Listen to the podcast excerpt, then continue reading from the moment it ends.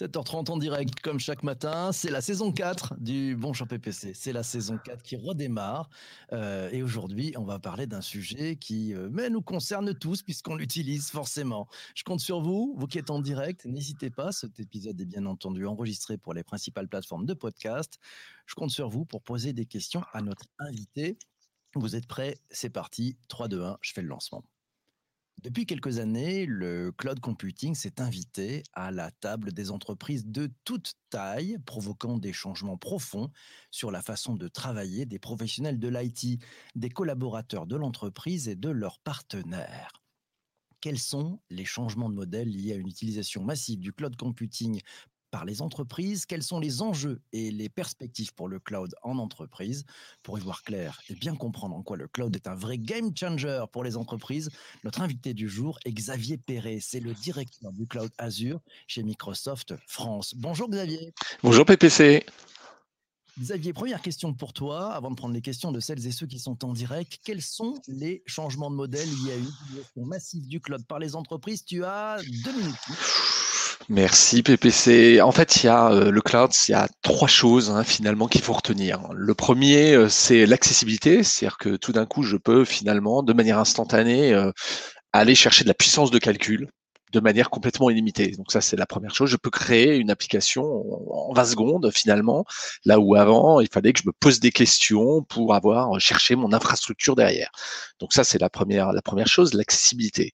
La deuxième, c'est la collaboration. C'est lié au cloud. C'est je peux retrouver, réutiliser du, cloud finalement, collaborer avec d'autres donc du code, euh, vraiment du code avec le cloud derrière.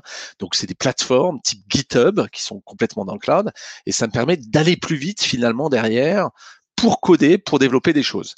Et puis la troisième, j'allais dire, c'est la vélocité. Quand je suis développeur, hein, euh, finalement, je veux pas me poser de questions derrière sur ce que je développe. Je veux finalement, euh, on va dire, me préoccuper seulement bah, de la valeur que je vais apporter à mon application. la vélocité, c'est ça, c'est des applications, des finalement des outils nouveaux qui apparaissent et qui me permettent de complètement m'affranchir de problématiques de tringlerie derrière. Donc, euh, ça s'appelle le serverless, ça s'appelle même le low-code, no-code, dont tu connais bien euh, PPC, hein, qui est éventuellement de pouvoir développer des choses sans la moindre ligne de code derrière. Voilà. Donc, le cloud, c'est pas seulement finalement un PC euh, quelque part ou un paquet de PC à travers le monde. C'est ces trois éléments, accessibilité, collaboration et vélocité outils, qui permettent bah, tout simplement d'aller bien plus vite aujourd'hui pour développer bah, des petites applications, des grosses applications critiques. Merci, bravo pour avoir ce pitch euh, en moins de deux minutes. Bravo, formidable. Euh, tiens, allez, première question. Euh, les enjeux, les perspectives que toi tu vois de, de ton point de vue sur ce cloud computing en entreprise? Bah, les enjeux, le principal enjeu, en fait, c'est de raisonner différemment. C'est-à-dire que le cloud, c'est pas seulement finalement, euh, je faisais d'une certaine façon et puis euh, je vais faire la même chose, mais euh, je vais la dire dans le cloud. Alors pour prendre ma, ma, partie, euh, quand je suis, moi j'écoute beaucoup de musique, mes enfants aussi. Bon bah avant j'avais plein de CD, maintenant je suis sur Deezer en l'occurrence. Et ben j'écoute pas du tout de la même façon, je consomme pas du tout de la même façon ma musique.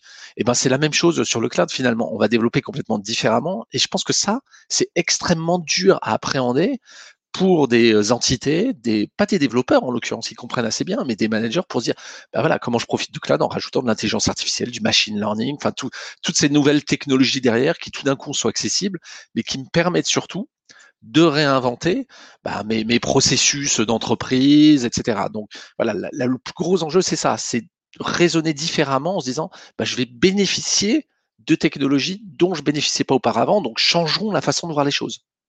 Mmh. Et le point bloquant, pour ceux qui ne sont pas encore tout à fait passés au cloud bah, je pense que le point bloquant, c'est principalement les compétences. Alors, compétences au sens large, compétences techniques, mais pas seulement. Et quand je suis même quelqu'un du métier, hein, c'est-à-dire un marketeur, bah, j'ai besoin aussi de compétences, alors du cloud, data, etc. On peut, on peut voilà étirer finalement par la data. Et puis compétences au sens soft skills, c'est-à-dire transversalité, c'est-à-dire que le cloud de facto permet à des équipes finalement de développer complètement transverse. Et là, on voit que bah, c'est le retour aux soft skills finalement, c'est le retour à ces, à ces valeurs-là de pouvoir bosser en équipe, euh, encore plus de manière euh, bah, partiellement distancielle aujourd'hui. Hein. Donc ces qualités-là, bah, ça s'apprend, ça se comprend, j'allais dire, ça se voilà, ça on va le nourrir de cette façon-là. C'est l'un des plus gros enjeux, c'est de résumer différemment, donc d'avoir les bonnes compétences derrière. Mmh. Première question, Patrick qui te demande le fog, euh, pas le frog, hein, le fog, Mmh. c'est le next big, big thing. Le Ah, le fog. Alors, je pense qu'on parle du fog computing. Intéressant. Dans le- effectivement, on a tendance à penser que le, le cloud, c'est euh, extrêmement centralisé derrière. Moi, je crois plutôt que justement, il y a beaucoup d'innovations derrière ça dans les plateformes. Alors, euh, on va par exemple faire du stockage sur de l'ADN. Voilà, c'est un des projets. On va faire du stockage, on parlera peut-être d'environnement, mais euh, euh, du stockage dans les mers euh, derrière pour pouvoir, j'allais dire, recycler, améliorer finalement l'impact environnemental bah, de ces data centers. Puis il y a une autre tendance qui est le edge et puis finalement les capacités de euh, compute, on dit de calcul distribué. Alors oui, il y a beaucoup de choses derrière. Moi, je vois plutôt du quantum computing. Hein. Euh, Ça, c'est une vraie, un vrai changement euh, des technologies. Voilà. Pour ceux qui ne savent pas, le FOG, c'est des capacités de calcul complètement distribuées derrière. Bon, peut-être qu'on verra ça dans 10-20 ans. Aujourd'hui, il y a tellement de choses qui se passent dont on peut bénéficier en termes de capacité. Pour y voir clair, le, fog, le edge computing, c'est quoi la différence entre les deux? C'est la même chose ou c'est différent? En fait, c'est les mêmes outils, mais on va vouloir finalement opérer, on va dire, le calcul au plus près de l'utilisateur, au plus près, voilà, par exemple en bordure d'usine. C'est-à-dire que j'ai euh, une usine et finalement j'ai euh, je veux que pouvoir détecter des situations de danger. Par exemple, une personne qui n'a pas de casque, personne qui n'a pas de masque, etc., pour pouvoir déclencher euh, des alertes, des choses comme ça, un, cas où il peut y avoir un accident. Donc l'algorithme va, dire, tiens, il y a une forte probabilité d'accident, je vais commencer à, émettre des alertes. Et donc, on va vouloir faire ce calcul au plus près de l'usine et pas remonter dans le cloud et puis revenir. On ne sait jamais, par exemple, je sais pas, la connectivité est pas bonne, euh, etc. Et donc ça, ça s'appelle le edge. C'est finalement la capacité de pouvoir faire tourner finalement le cloud, mais au plus près, voilà, de l'utilisateur, de l'utilisateur derrière. Donc ça, c'est peut être un cas d'usage. Un autre cas d'usage, c'est pour masquer des données, c'est-à-dire pour pas remonter des données au cloud pour des raisons de sensibilité aux données. Voilà. Exemple, je fais de la visio, de la reconnaissance faciale, par exemple, mais je la fais en local et je la remonte pas dans un cloud. Donc j'évite comme ça. Je vais, je vais remonter seulement les informations importantes et je vais, par exemple, masquer toutes les données personnelles. Voilà. Donc le edge, c'est ça, c'est de pouvoir vraiment étendre finalement le cloud, mais au plus près, dans les zones, au plus près d'utilisateurs. Mmh. Tu nous as ouvert deux, deux perches, une perche sur la sécurité et une perche sur euh, les sujets autour du, du climat, justement, du green, le green IT. Oui. Euh, allez, on parle, on parle d'abord du green IT. Euh, ça marche comment le cloud? C'est très, très, très consommateur de, de ressources. C'est plus simple la façon de stocker qu'on avait avant? Raconte-nous tout ça. Alors, la vraie, la vraie, euh, alors évidemment, tout ce qu'on utilise, euh, je veux dire, utilise des ressources. Donc, euh, la question, c'est finalement la performance de ces ressources par rapport à son impact carbone, son impact en eau aussi. Il hein, ne faut pas oublier toutes les données environnementales, son impact sur les, les terrains qu'on utilise derrière. Aujourd'hui, c'est vrai que euh, l'écran d'Internet, hein, dont voilà, Microsoft derrière, il y a énormément d'innovation qui s'est faite pour calculer déjà cet impact carbone et pour améliorer l'efficacité. Par exemple, mieux recycler les serveurs en utilisant des algorithmes d'intelligence artificielle derrière, euh, avoir des innovations pour permettre de moins utiliser, voilà, euh, euh, finalement d'éteindre la nuit, par exemple, des choses qui ne servent pas pour permettre voilà d'avoir un impact carbone différent. Donc Microsoft a fait des gros engagements pour être complètement négatif carbone hein, derrière et d'avoir effacé l'ensemble de sa dette hein, historique depuis la naissance de Microsoft, hein, à un horizon 2050. Donc oui, passer au cloud, en fait, ça peut être paradoxal du coup, mais c'est euh, une manière de euh, bah, d'utiliser des technologies qui sont moins consommatrices que si je le faisais euh, chez moi directement. Mmh, Bonne question de, de Corinne qui nous dit tiens, est-ce qu'on a besoin vraiment de tout Non. Alors, je pense à la frugalité numérique.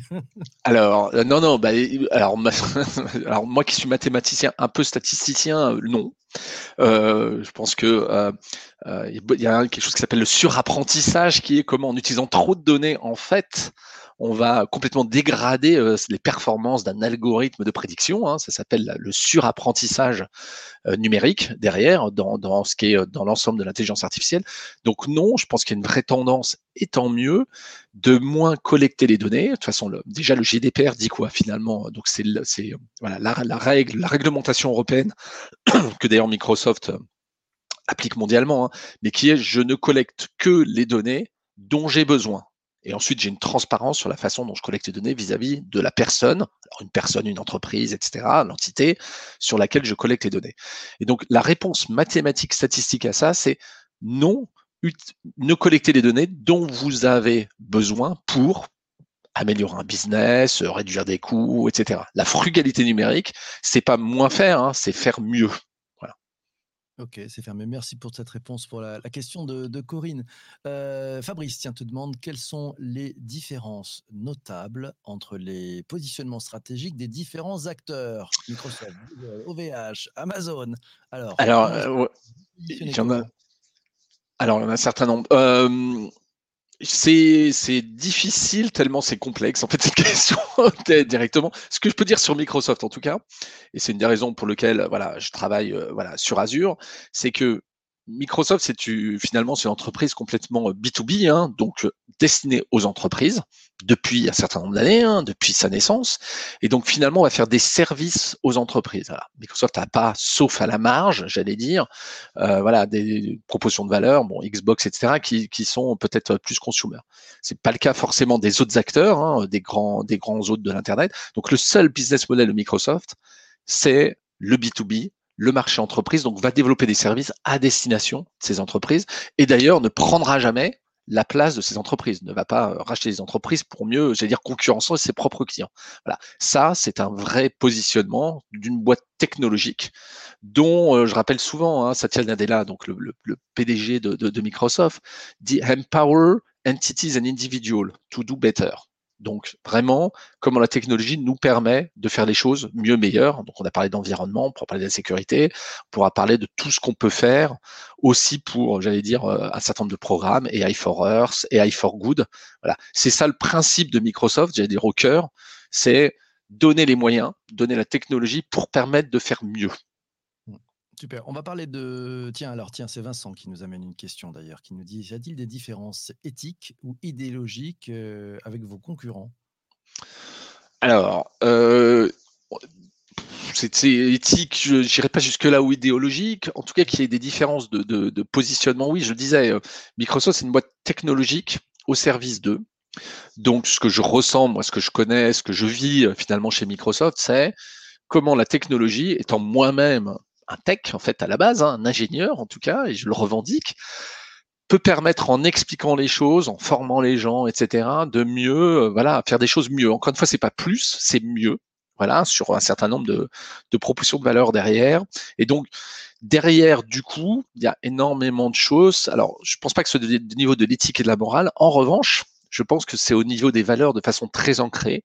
Je pense à la diversité et l'inclusion, par exemple, qui est extrêmement fort et qui est créateur de valeur pour l'entreprise, hein, d'avoir des gens de manière diversifiée, de s'adresser aussi à l'ensemble de, j'allais dire, des, individus dans le monde. Hein. Dans le, mot de Satya, la phrase de Satya Nadella que je, que, que je disais tout à l'heure, a bien toutes les personnes donc, on ne met pas de côté ceux qui pourraient avoir une forme de handicap, hein, visible ou invisible derrière. Ces valeurs-là sont extrêmement ancrées dans une boîte comme Microsoft et elles sont très impulsées, en l'occurrence, par euh, Satya Nadella. Alors, tiens, on va parler justement de, ce sujet et sur le prisme de la, de la privacy, de la sécurité des données, une entreprise qui va dans le cloud, euh, ça se passe comment euh, quand on va sur un cloud qui est chez vous, ça part euh, aux États-Unis, donc les datas se retrouvent aux États-Unis. Comment, comment on gère ça? Alors c'est toujours un, faisceau de questions, j'allais dire, derrière. Donc d'abord, quand on passe dans le cloud, on bénéficie d'un certain nombre d'outils dont on ne bénéficie pas de la même façon, on va dire, hein, de sécurité. C'est-à-dire qu'il y a énormément du coup d'intelligence et d'outils pour manager sa sécurité. Par exemple, qui a accès à mon système d'information? Est-ce que je sais détecter automatiquement une personne qui, qui, ne devrait pas avoir accès, qui tout d'un coup essaye de tenter d'accès, euh, d'accéder à, à, mon système d'information? Donc, en fait, le cloud dispose de solutions de sécurité bien plus amples, j'allais dire bien plus diverses que euh, si je fais les choses moi-même. Sur la localisation de données, c'est très très simple. Hein. Euh, Microsoft, il y a des régions hein, sur le cloud Azure, hein, et vous choisissez la région. Donc une région, c'est une zone géographique dans laquelle vous souhaitez euh, être et localiser. Et les données ne vont pas bouger d'une région à l'autre, sauf si vous le souhaitez. Donc il y a, deux régions, en l'occurrence en France aujourd'hui, sur Azure. Bon bah si je mets mes données dans la région France, elles resteront dans la région France. C'est lié à une zone géographique. Ok, très clair, super. Alors, on va parler un peu des, puisqu'on parle du, cloud computing comme game changer des entreprises. Euh, J'aurais que tu nous donnes quelques exemples d'entreprises qui, peut-être, qui n'étaient pas encore dans ces logiques de cloud, qui y sont passées et ça a changé quoi pour elles, concrètement? Il y a plein d'exemples parce qu'effectivement aujourd'hui, je pense qu'on est dans une phase, en tout cas sur le marché français, euh, du moins du pourquoi aller dans le cloud et du plutôt du comment, hein, qui est la vraie question de compétences, etc. Euh, moi j'ai, euh, alors moi j'aime bien cet exemple, c'est Buffalo Grill. J'adore, j'adore cette entreprise parce que Buffalo Grill, c'est Buffalo Grill et Courte Paille voilà, qui est passé dans le cloud, qui a mis euh, sa data, qui avait euh, voilà des data un peu euh, de façon dispersée parce que justement il y avait le système d'information courte paille, le système d'information de, de Buffalo Grill, et puis en passant dans le cloud, non seulement évidemment elle a une vue plus holistique, j'allais dire plus agrégée de l'ensemble de ces données, mais en plus elle peut agréger des données externes pour mieux euh, bah, tout simplement euh, prévoir, par exemple, selon la météo, euh, la météo qui va faire, bon bah je vais peut-être pas commander les mêmes les mêmes plats, donc je vais pas commander les mêmes ressources derrière parce qu'on sait qu'on aura au moins de monde ou les gens vont vouloir plus de glace, plus de pizza, etc., etc. Donc ça c'est un bon exemple. J'ai un autre exemple, c'est pas Buffalo Grill mais un autre dans lequel en plus le, le retailer a intégré des données externes Covid en l'occurrence. Donc voilà, donc des données qui étaient régionales, c'est-à-dire on n'ouvrait pas, souvenez-vous, le confinement est régionalisé ou a été régionalisé à un moment donné. Et donc ça a permis d'affiner avec ces données bah, des modèles de prévision pour dire ah bah si ça ferme à 18 heures, je fais une prévision sur le nombre de personnes qui risquent de venir. Est-ce que je ferme ou est-ce que je laisse ouvert? Voilà. Est-ce que je fais de la livraison? Est-ce que je fais pas de la livraison? Voilà. Donc passant en cloud, ça permet aussi d'ouvrir les données et de pouvoir voilà faire des choses différentes euh, derrière sur des moments de conjoncture, voilà, de crise en particulier assez, assez particulière. Ok, allez, on prend la question de, Patrick qui nous dit qu'il sait que Microsoft aime GPT-3. Euh, Qu'est-ce de GPT-3 dans Azure demain, hors développement Tu peux peut-être préciser ce qu'est GPT-3 Alors GPT-3, euh, effectivement, c'est euh, comment ah, C'est une bonne, une bonne question euh, derrière. C'est un modèle de langage euh, qui est développé par la société OpenAI, dans lequel Microsoft est euh, l'un des contributeurs. Hein.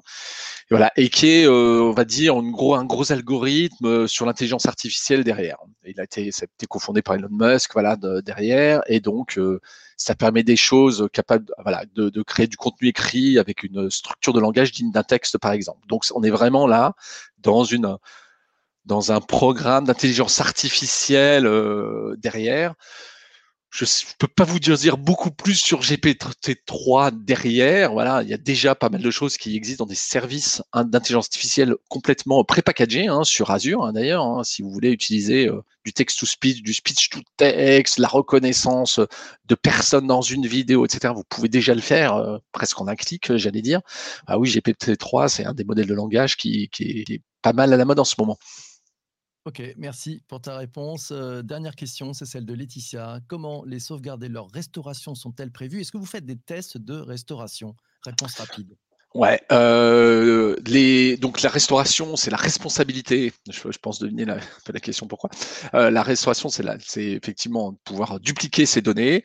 on fait donc c'est à l'initiative, j'allais dire, de l'entreprise. En revanche, il y a les données sont dupliquées. Une région, en fait, c'est trois data centers hein, sur Azure. Hein. et donc, les données, suivant le, type de stockage de données que vous prenez, mais sont automatiquement dupliquées à chaud d'un data center à l'autre au sein d'une même région. Voilà.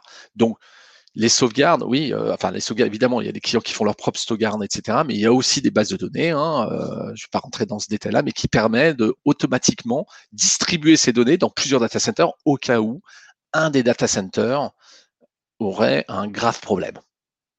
Ok, très clair. Bon, perspective, allez, en 30 secondes, c'est quoi les perspectives du cloud pour les années qui viennent?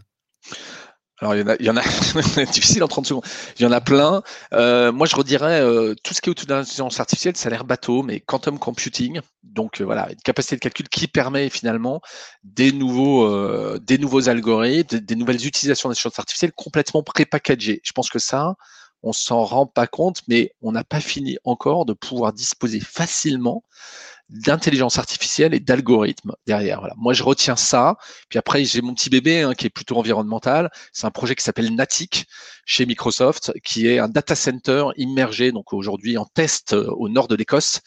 Et qui, est, qui montre aussi comment on peut mettre un data center beaucoup plus respectueux de l'environnement et au plus près des utilisateurs pour minimiser le temps de trajet.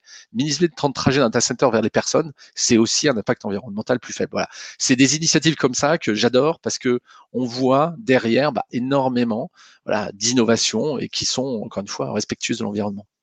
Formidable. Mais Xavier Méine, merci à toi. Tu es le bienvenu dans cet épisode. merci si tu veux nous parler de, un jour de, cette expérience, effectivement, euh, ça sera avec grand plaisir. Mille merci à vous tous d'avoir été présents pendant bah, cet épisode. Voilà, 7h50. On se quitte, on se retrouve demain matin à 7h30 et on va, on va parler de l'après des salons. Vous allez voir, on va accueillir Caroline Biro, c'est la directrice marketing et communication du salon du design maison et objets. À très bientôt, portez-vous bien et surtout ne lâchez rien. Ciao, ciao.